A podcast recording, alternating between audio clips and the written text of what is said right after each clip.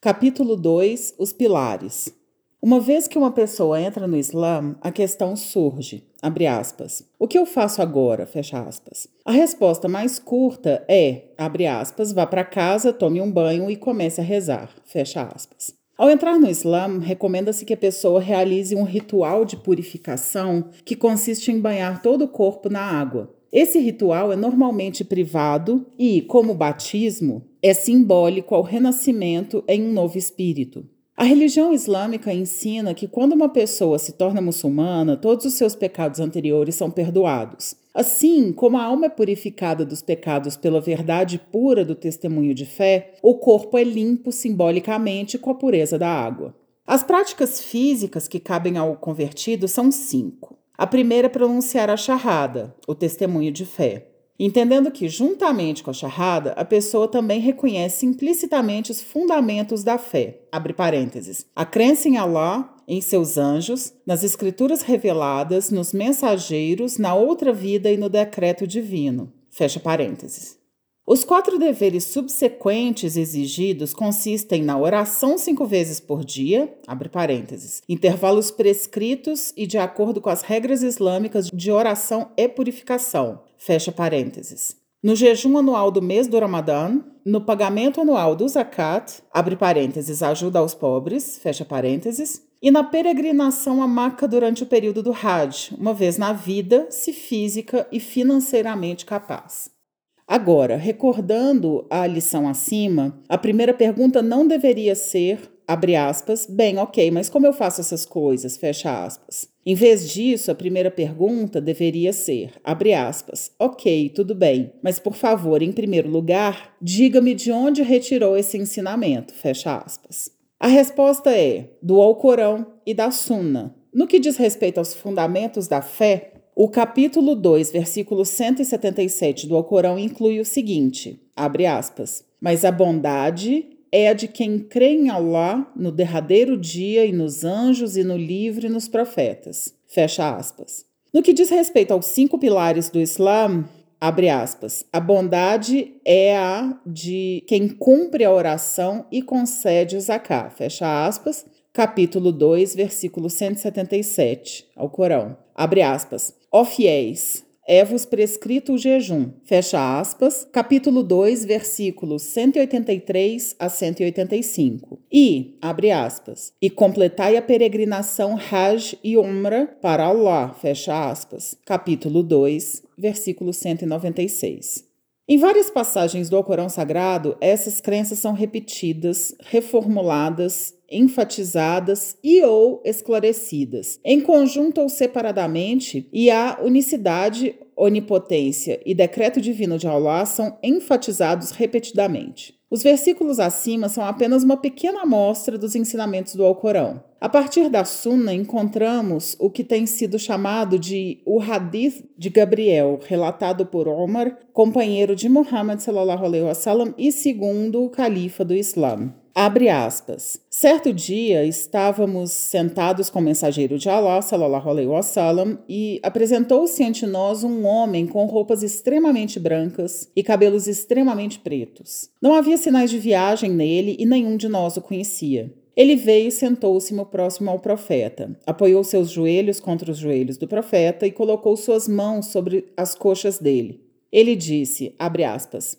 Ó oh Muhammad, diga-me sobre o Islã, fecha aspas. O mensageiro de Allah, sallallahu alaihi wasallam, disse, abre aspas, o Islã é testemunhar que não há nada digno de adoração além de Allah e que Muhammad é o mensageiro de Allah, estabelecer as orações, pagar o zakat, jejuar o mês de Ramadã e fazer a peregrinação à casa se tiver meios para fazê-lo, fecha aspas. Ele disse, abre aspas, você falou a verdade, entre colchetes ou corretamente, fecha aspas. Nós ficamos maravilhados com o fato de que ele fez a pergunta e em seguida diz que foi falada a verdade. Ele disse, abre aspas, conte-me sobre o imã, fé, fecha aspas. Ele, o mensageiro de Allah, respondeu, aspas, é crer em Allah, seus anjos, seus livros, seus mensageiros, no último dia e acreditar no decreto divino, ambos bom ou mal, fecha aspas. Ele disse, abre aspas, conte-me sobre al-ihsan, entre parênteses, consciência de Allah, fecha aspas. Ele, então, o profeta, sallallahu alaihi wasallam, respondeu, abre aspas, é adorar a Allah como se o visses e mesmo que não o vejas, sabes que ele te vê. Fecha aspas. Ele disse-me, abre aspas, conte-me sobre o tempo da hora. Fecha aspas. Ele, o profeta, respondeu, abre aspas, aquele que foi questionado não sabe mais do que aquele que questionou. Fecha aspas. Ele disse, abre aspas, conte-me sobre os sinais, fecha aspas. Ele, sallallahu alaihi wasallam, respondeu, abre aspas, a escrava dará à luz a sua senhora e verás pastores descalços, escassamente vestidos e carentes, competindo na construção de edifícios altos, fecha aspas. Então ele foi embora. Eu permaneci por um longo tempo. Então ele, o profeta, sallallahu alaihi wasallam, disse, abre aspas, ó oh, Omar, sabes quem era o questionador? Fecha aspas. Eu respondi, abre aspas, Allah e seu mensageiro sabem melhor, fecha aspas. Ele disse, abre aspas, foi o anjo Gabriel que veio para vos ensinar a, a vossa religião, fecha aspas. Nota de rodapé número 15, Muslim número 8. E o Islã foi construído sobre cinco pilares: atestar que não há outra divindade senão Allah e que Muhammad sallallahu alaihi wasallam é o mensageiro de Allah, estabelecer as orações, pagar o zakah, fazer a peregrinação à casa e jejuar no Ramadã.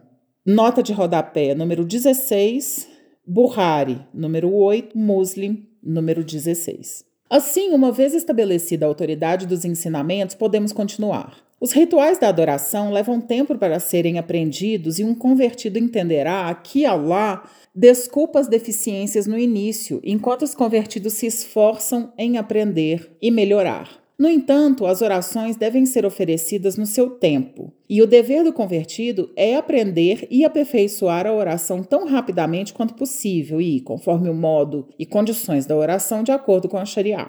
Em algum momento no primeiro ano, o muçulmano convertido irá encontrar o jejum do mês de Ramadã e a temporada do Hajj, a peregrinação a Meca, que segue o jejum do Ramadã por dois meses lunares.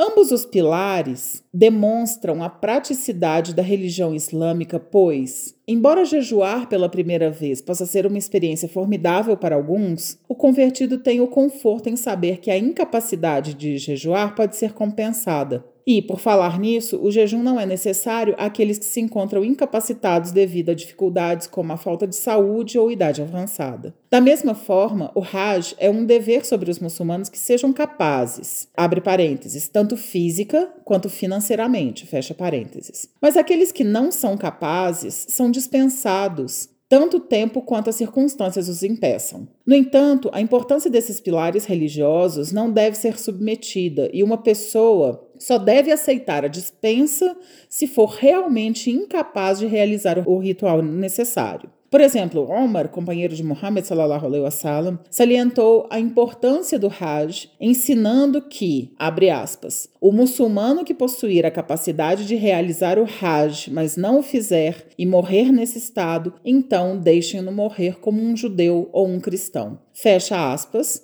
Nota de rodapé número 17, Baihaqi, número 8444.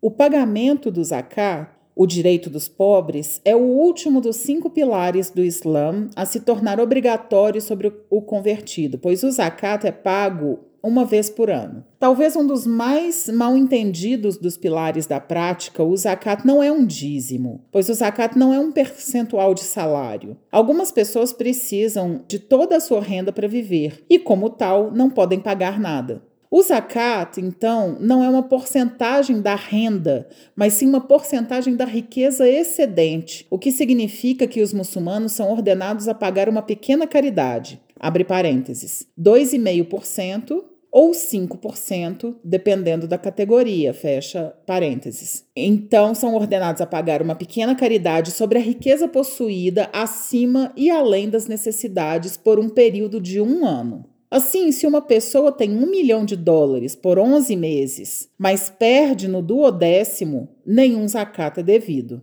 Da mesma forma, se uma pessoa começa o ano com uma casa, um carro, um salário, mesmo que seja um alto salário, mas termina o ano com a mesma casa, carro e salário, nada guardado excedente às necessidades do ano anterior, nenhum zakat é devido. O zakat é apenas devido sobre os elementos de riqueza. Abre parênteses, exemplo: dinheiro, ouro, culturas, mercadorias destinadas à venda, pecuária, etc. Fecha parênteses. Além das necessidades de uma pessoa que uma pessoa possua por um ano completo. Nota de rodapé número 18. Islamicamente falando, uma certa quantidade de riqueza monetária é isenta de zakat. O montante isento é equivalente ou menor ao valor de mercado de 85 gramas de ouro ou 595 gramas de prata. O zakat é devido à riqueza monetária superior a esse montante, se possuída por um ano inteiro.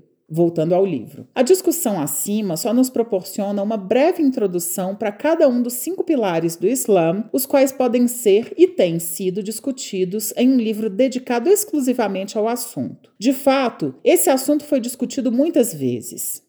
E mais uma vez, o objetivo desse livro não é reproduzir uma informação que já esteja disponível, mas sim sugerir a melhor maneira em que o convertido ao Islã poderá integrar as práticas da religião em sua vida. No que diz respeito ao assunto presente, a coisa mais fácil seria recomendar um ou uma série de livros sobre o assunto dos pilares do Islã e em seguida passar para o próximo tópico, mas não tão rápido. Há uma dificuldade aqui que se torna aparente rapidamente e que deve ser resolvida antes de prosseguir. E isso é importante, se não fundamental. A questão é: dada a clara e simples fundação do Islã, sendo a palavra de Allah revelada no Corão Sagrado e o exemplo do mensageiro Muhammad sallallahu alaihi wasallam registrado na Sunna, entre parênteses Hadith, uma pessoa poderia esperar uma resposta clara e autorizada a uma pergunta direta. E, em 80, 90% dos casos, essa justa expectativa é satisfeita, mas nem sempre. Em 10, 20%, as questões religiosas não alcançam uma unanimidade acadêmica. Pois bem, alguns acham a falta de consenso acadêmico perturbadora, mas na verdade deve ser tolerada e respeitada.